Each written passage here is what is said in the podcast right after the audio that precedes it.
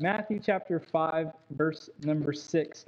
Looking at the, what beatitude are we on? Third, fourth, fifth, fourth beatitude tonight. I Had to remember myself. Um, so we've been obviously walking through these one week at a time. I really want to go slower just so we get the full content understanding of, of what needs to take place. Uh, I was talking to Justin a little bit today. He missed last week, so I think I need to do an overextensive review of last week for his sake and the others that might have missed it. Um, no, I won't do that. Um, but anyway, uh, Matthew chapter 5, we talked a little bit, if you remember, if those were here watching online, we talked about a little bit about the self righteousness. Remember that with the, uh, the Pharisees? You might be a Pharisee if. Um, I don't want to go back and review that, but I want to look at a different aspect of that because when you study the Sermon on the Mount, and I think I said this the very first week, that the overarching theme or the central theme is really found in verses 17 through 20 of chapter 5 when Jesus is talking about what true righteousness is all about versus that self righteousness of the Pharisees, religious leaders of the day. And really, many of us struggle with a self righteous attitude.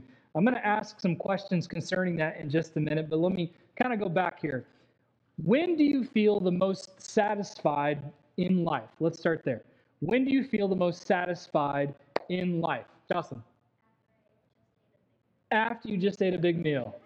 You sure that's satisf- satisfaction? Sat- satisfaction? Whatever? Satisfaction? Satisfying? Yeah, whatever. Whatever the word is. Okay, what else? When do you feel the most satisfied in life? Yes, Violet. Speak up. Sorry. Decorating lockers. Okay, all right. You can help with that. Julie? When you're getting bit by crabs? No, okay. Oh, when things you plan actually goes the way it's supposed to go? And you know the plan? That's always important. Yes, Amelia.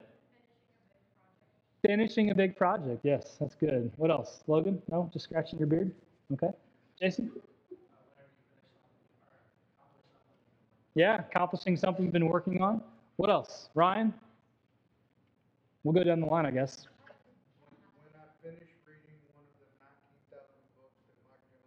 All right. When you finish reading one of the 19,000. Sounds like me with my, you know, over exaggeration of how many churches are in Decatur every time it gets larger. I, uh, don't you love it? Yeah. That's good. That's good. Aaron, do you have your hand up? Does it have to do with cleaning? So I thought.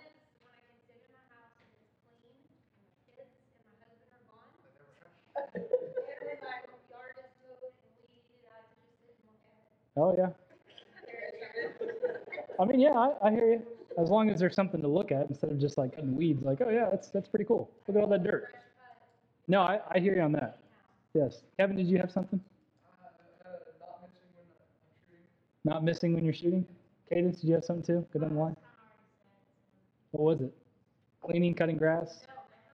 Oh, okay. Finishing a 19,000 page book? After eating? After eating? Projects? No. Okay. Okay. All right. Ethan? Whenever you finish a cello performance? Is that what you said? A viola performance. Gotcha. Michael? Going to sleep without setting an alarm for the next day. How often does that happen, Christina, for him? Daily. he is satisfied in life. He is content. Life is great. Justin, getting packages from Whataburger? No, what a store? What a store, not what a burger. He is a walking what a billboard. it's pretty cool. It's a pretty cool cup. Um, all right, let's let's continue on. Um, who are the grouchy people tonight? Raise your hand. Okay. All right, very good. Okay, okay. Yeah, stand up. There's a reason. You know, we got out of hand last week, and I can already sense that it's going to go out of hand again tonight. Why do we often get so grouchy? People don't do what they should, Christina? Put too much on our plate? What? You don't feel accomplished? Kids? That's why you're grouchy? You have kids? Oh, oh, he said kids. oh, well. Michael, do you have some? Oh, well. She's in church. She's trying to be nice. Anyway, because you're tired? Yeah? Ethan?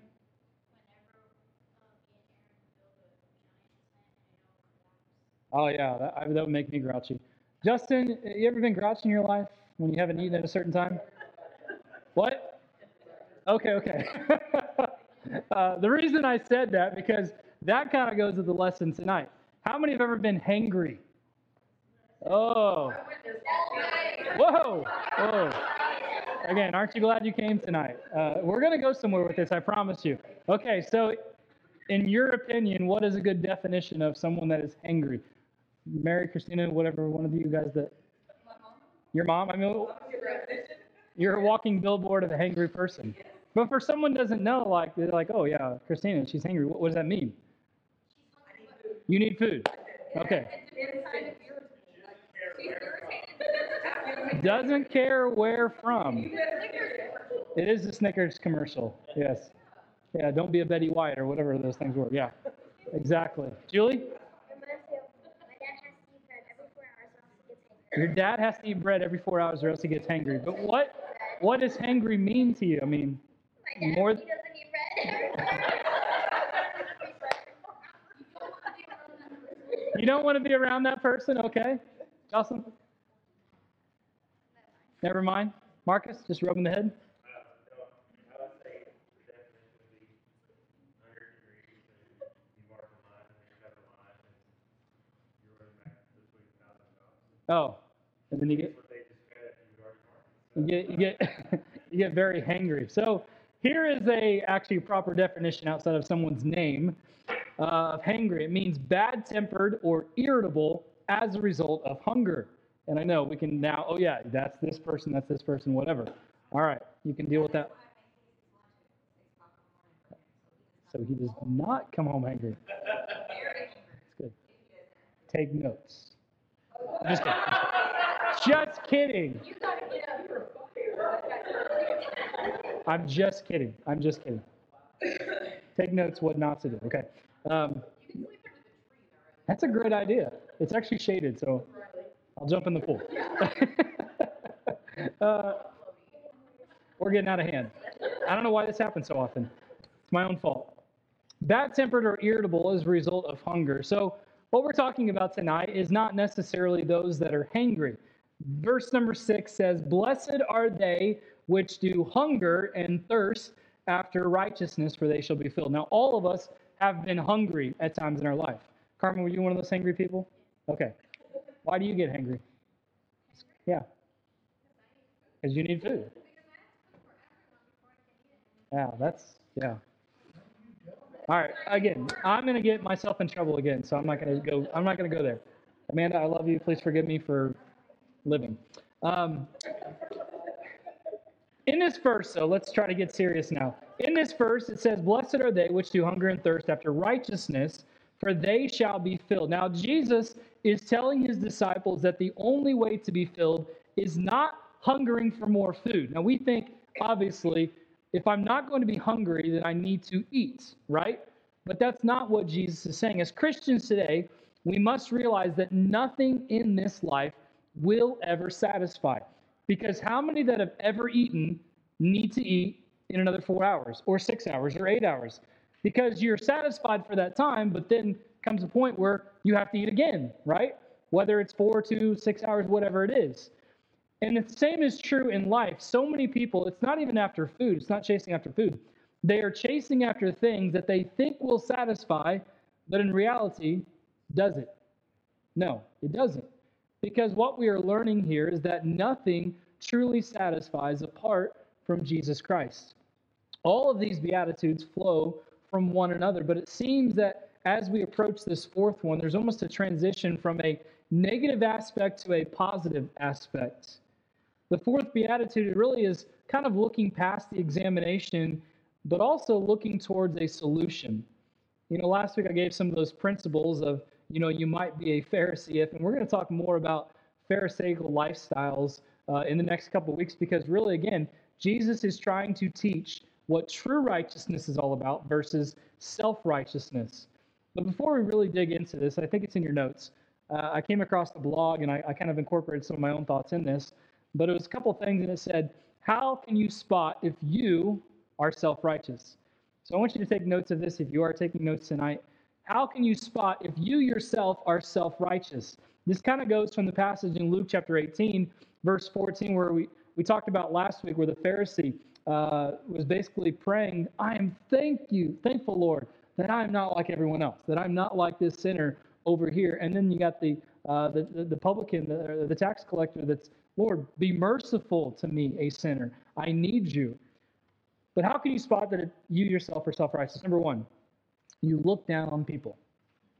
And again, many of us could probably put ourselves in this equation because as I was looking at this and kind of studying it, I realized how guilty I am of this and many others in my own life. You look down on people. Look, you know you're not perfect, but you also know you're not as bad as someone else, right? I mean, again, honestly, here, who hasn't been there? It's very easy for us to do that, right? We look at our own life knowing we have problems, but then we look at someone else like Orion and know he has a lot more problems than we have. So again, then it makes us feel better about our situation. But again, it's very easy to look down on someone else because, hey, I'm not as bad as someone else. Number two, and this is good your prayers rarely ever contain heartfelt confession. Your prayers rarely ever contain heartfelt confession. Do we have notes for this? No, we don't. Okay. Oh, he's adding it right now. Okay. Um, I can't remember what the blanks are for this, but um, I think you'll get them. Your prayers rarely ever contain heartfelt confession. Now this back, no, I mean I don't, I don't need it. Thank you. I don't think it was in the notes that, that were, were made tonight. That's, that's, that's the point. Um, this goes back to mourning over our own sin. You know, we talked about this with the second week, that it's very important that before we get saved, yes, we are uh, mourning, sorrowful over our sin, but really the same is true once we're saved. Not enjoying the sin that we do, but realizing that the sin that we commit is a grievance to a holy God and understanding that we have hurt him, that we have upset him. But look at this. Oftentimes, our prayers are more of a list of God, what can you do for me? Aren't they? God, here's my demands. Now I want you to meet them. And I, again, I've been guilty of this. There are many times in my life where I'm not necessarily praying with that heartfelt personal confession to God because in my mind, I'm not that bad. And in your mind, you're not that bad. But here's the reality most of us aren't here at all because, look, how can we expect to be honest with God? Listen to this. When most honest, or when, when most often we aren't even honest with ourselves or honest with others about how we're doing and the struggles that we have. So many times we're not even honest with God. Number three, we loathe in our own self pity. we loathe in our own self pity. Now, this tends to have the attitude that we believe we deserve a better life, right? I deserve one because I'm a Texan or I'm an American or I'm this or I'm that. I deserve whatever, fill in the blank. So, what happens sometimes is we start feeling sorry for ourselves, right? We believe somehow that God owes us something because He is blessed to have us as His child. Like sometimes my kids think they deserve something because they are blessed that I am their father, or they are my child, or something like that. Number four, and this is this is really cutting deep as well. When challenged about your own personal disobedience or apathy, you get defensive. So this goes to the side of of sometimes counseling with someone, an individual. You know, why why self-examine our own heart? It's easier to get defensive and criticize those who even dare to rebuke us, right? Like, who do you think you are? Who do you think you are? What, what gives you the right? I mean, how many have ever thought that? Anybody? All right, we got a couple honest people. Good. I've been there. When someone has tried to help me, and all I think of, who do you think you are? You self-righteous, you know, snob, whatever. Again, anybody honest tonight? Yeah, we, we've been there. But really, it's showing our own self-righteousness that I'm above anyone else's help. I don't need anyone else's help. I got it all figured out. So how dare someone else even challenge my own personal disobedience or even apathy? So I'm going to get defensive. You know, when someone tries to help us, we often look at them as being more self-righteous than we are.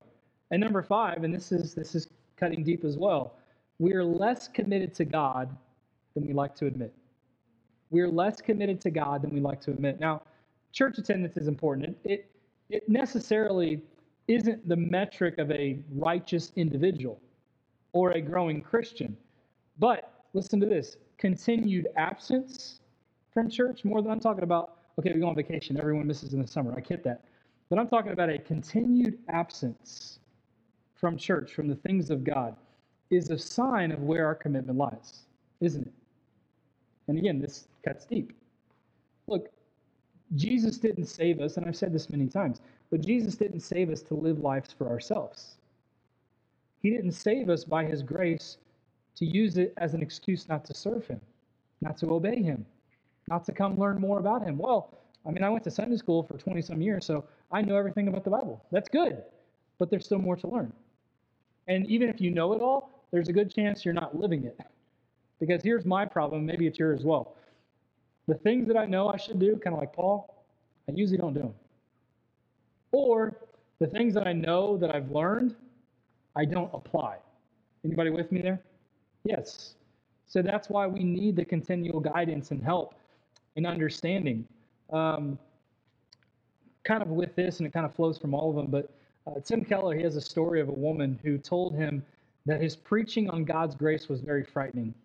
When he asked why, she said, she told him that it was because if, if she was saved by her works, meaning her own self righteousness, then there was a limit to what God could ask of her. Their relationship was then like a bargain. But if she was saved solely by his grace alone, through faith alone, then there was no limit to what God could ask. In love, she owed him everything. So, in understanding that she was saved by grace, I didn't deserve it. I owe him everything. But if she's thinking that she's saved by her own self righteousness, there's a limit of what God could ask of me. And I think that's where many of us get to. God, there's a limit of what I am willing to do. There's a limit of where I'm willing to go. There's a limit of how I'm willing to serve. But that's a self righteous attitude towards Christianity. Instead of understanding that we are saved by grace, and because we are saved by grace alone through faith alone, he deserves unlimited praise, unlimited love, unlimited devotion because of what he has done for us. Again, all of this being said, it's counterintuitive. It's hard to really get people to live on mission because we have been so indoctrinated against the Bible. Again, look around in the culture, look at uh, some of the things that are being taught in, in schools, whether it be Christian schools sometimes even or, or public schools. The indoctrination is there, trying to teach things that are counterintuitive to the scriptures. And this is something I deal with as a pastor a lot when someone comes in or when someone counsels uh, with myself or I, I counsel with them. Um, you know, they're talking about things. A lot of times, as I'm listening to the conversation, I'm listening to what's coming out of their mouth. I can tell if they're ready to receive God's word or not. Here's what I mean if they're so indoctrinated with the world's terminology and they're saying things that are more worldly minded in the sense of, um, try to say this in the right way, you know, accepting everyone, not, not saying we shouldn't have people come to our church that believe different things, but accepting without trying to get them to change. Does that make sense? You know, when I talk to people like that, I can tell if they're truly going to listen to God's word or not. And people are like, well, we should accept everyone, yes, but we should also teach them the truth of God's word, right? And the truth of God's word, doesn't it go counterculture? It does. So that's why we have to know what we believe, why we believe it. Again, people read this verse, verse 6 or any verse, and we flip it around. You know, they think the goal is to hunger for blessings or uh, hunger for happiness. Now, the pursuit of happiness is what we long for. It's, it's in our Declaration of Independence. We want to be happy. We long to be happy. We desire to be happy. We search for happiness, but the problem is we can never fully find it, can we? Because if you find happiness, you know what's going to happen? Tomorrow you're going to try to find happiness again because you need it, because there's something else that's missing. Well, I finally got this that I've always been wanting. I'm happy. Two hours later, I'm not happy anymore. That's me every time I go to the store and buy something. I bring it home. Why did I buy that? That was pretty foolish. And then instead of taking it back or sending it back, it's in my closet for years. And then after about a year or two, I go through a big, you know, bag and throw everything away that I should have taken back because I thought it was going to make me happy and it didn't. Happiness does not come by the things we pursue. It comes from something else. According to the Bible, happiness is never found or never, sorry, it's never something that should be sought directly. It is always something that results from seeking something else. So, this is where the Sermon on the Mount is talking about. What Jesus was teaching, please listen, wasn't a list of add ons to make ourselves feel better about ourselves. It was a lifestyle change that goes contrary to the world's kingdom and points us toward what true kingdom lifestyle should look like in a believer. Now, I'm not trying to, to step on anyone's toes tonight with this. This is kind of, you know, thinking about what's happened in the past year and a half in our culture. Uh, obviously, our government has given out a lot of money, you know, trillions of dollars with these stimuluses. And, you know, I'm not going to say that I, I'm not thankful for, for that. I know it's going to affect us. But here, here's the thing if someone, let's say someone was, I mean, just, I mean, dirt poor, couldn't afford anything, all of a sudden they got handed like $25,000. Is it immediately just going to change everything about them? No, no, they might go and, and buy a bunch of stuff, but if they don't know properly how to use the money, you know what? There's a good chance in two months they're going to be right back in the same position. So, did they really change because they got more money? No. You know what needs to change in that situation? A behavioral change. And that's that's the problem in our country, and I'm not even about finances. That's the problem in our country. People need a behavioral change. They need a heart change. They need an attitude change, and that's really the Sermon on the Mount. It's going deep, it's cutting deep. Jesus is trying to fix issues that are deeper than, you know, I need some extra money, you know, for this week. That, that's more than that. He's trying to set us up for spiritual success, a life that thrives and doesn't merely survive. And as I've said every week almost, that real life begins at the end of ourselves. It begins when we receive and not try to achieve our own identity. It comes when we realize that I am nothing without Him, that I have to come to the end of myself and realize that every week, without God, I am nothing. You know, when you think about hunger and starving in this verse, and we're going to jump into it, but, you know, we, we often think of different things. You know, sometimes right now you're probably just, you're going to think the whole message like, I can't wait to go home and eat, or I've already eaten, but I can't wait to get another snack, or I can't wait for more bread, or whatever it is. But here's a, here's a couple truths about hunger before we make this application. Hunger is not an emotion, it's a drive. Hunger is a God given thing which indicates a need for substance. Hunger will not go away unless the drive is satisfied, right? You can't be like, you know what? Go away, hunger. It doesn't work like that. I wish it did. Some of us that are trying to lose weight, you wish it go away. It doesn't happen. You know, you have to satisfy it. I don't know why you guys are laughing. Anyway, uh, you okay? Oh, okay. It's like, yeah, that's me. You've been trying to do that? Go away. it's cutting deep, isn't it? oh, this is awesome. This is why you came. All right. Number one, the appetite. The appetite is hunger in this verse. God placed within us a divine hunger. I'm talking about a thirst for what is eternal. Even though man has always lived in cultures which emph- emphasize the earthly, we know that deep inside of us we were made for more. So there is a relentless restlessness, a longing for something more. You know, we try spending our money on things that do not satisfy. We're drinking from cisterns that hold no water. Our satisfaction is not being met in the things of this world. So what do we do? We try to satisfy ourselves even more with the things of this world. With power, with money, with sex, with education, with boyfriends, girlfriends, toys, possessions, all of those things. But all of these things lead to a deeper sense of need. Is it wrong to have some of those things? No. But it, it, it just leads us to a deeper longing for satisfaction because they can't fill the need that they were never created to fill. C.S. Lewis, and I love what he says, he says, We are half hearted creatures, fooling around with drink and sex and ambition when infinite joy has been offered to us. We are like an ignorant child. Anybody have an ignorant child? Don't raise your hand. Uh, who wants to go on making mud pies in a slum because he cannot imagine what is meant by offer of a holiday at the sea. And then he ends with this, and I love this phrase. He said, We are far too easily pleased. You know, that's it. We fool around with things that often don't really satisfy, and all they do is leave us longing for more. All attempts at satisfaction and fulfillment only leave us wanting more and more and more. The need is never satisfied. Honestly, in some ways, I think of it, you know, skydiving. I've always wanted to try it. I was scared to death when I did it. Uh, I didn't get out of the plane. Amanda gave a great application and illustration about that. You know, it's like the Holy Spirit's like hitting your hand, let go of the bar. And I'm like, no, I got to hold on. So I let go of the bar and I jumped, and I mean, it was awesome. It was a rush. I got to the end, and the guy's like, You want to do it again? I'm like, Yeah. Because in a sense, it's like, That was awesome, but I need to do it again because the need wasn't satisfied. I mean, it was a cool experience. So that's what I'm talking about. We do something, whew, that's great. You, you, any, and I've used this application before.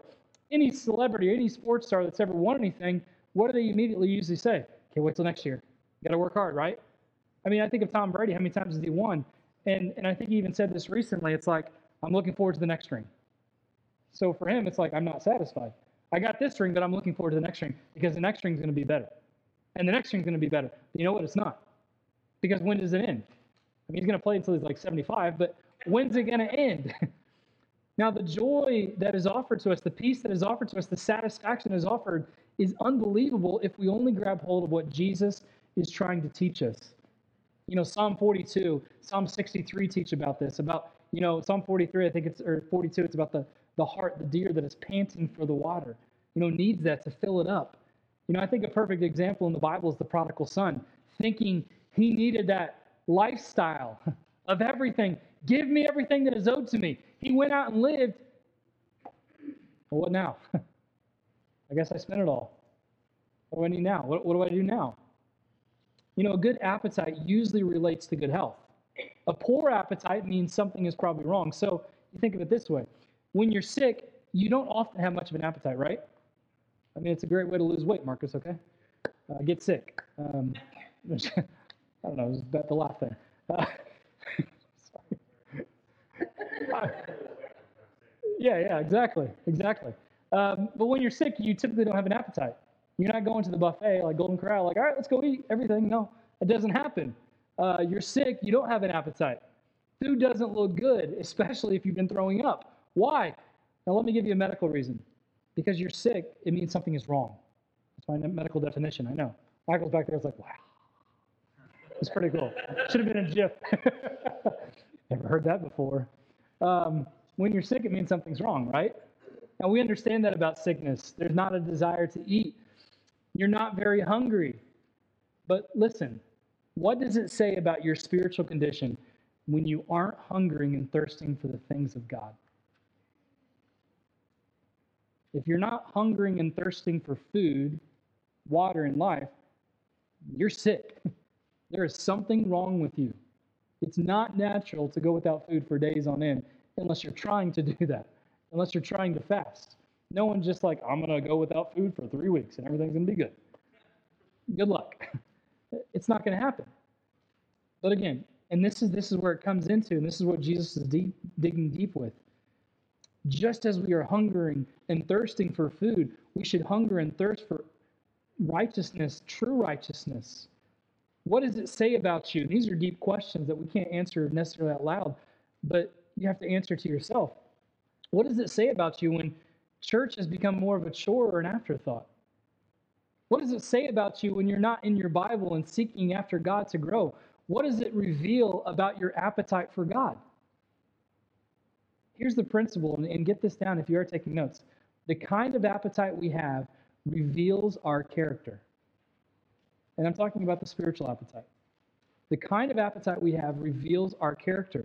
Again, the truth is that if you don't have an appetite, you're either sick or dead. So if you don't have an appetite for the things of God, you are either a sick Christian or a dying Christian. That's the truth.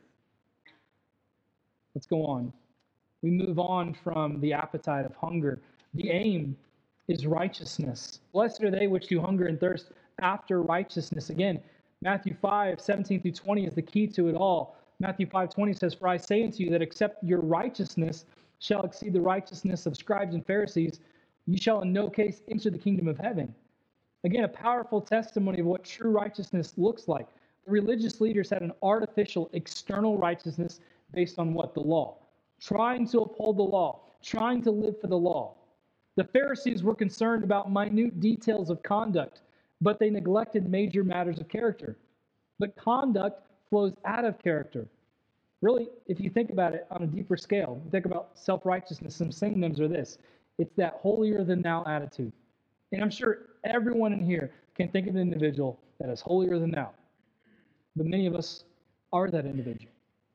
It's that smug, pious, superior, hypocritical individual. But righteousness, really, when you think about it, means to be right with God and to live right with man.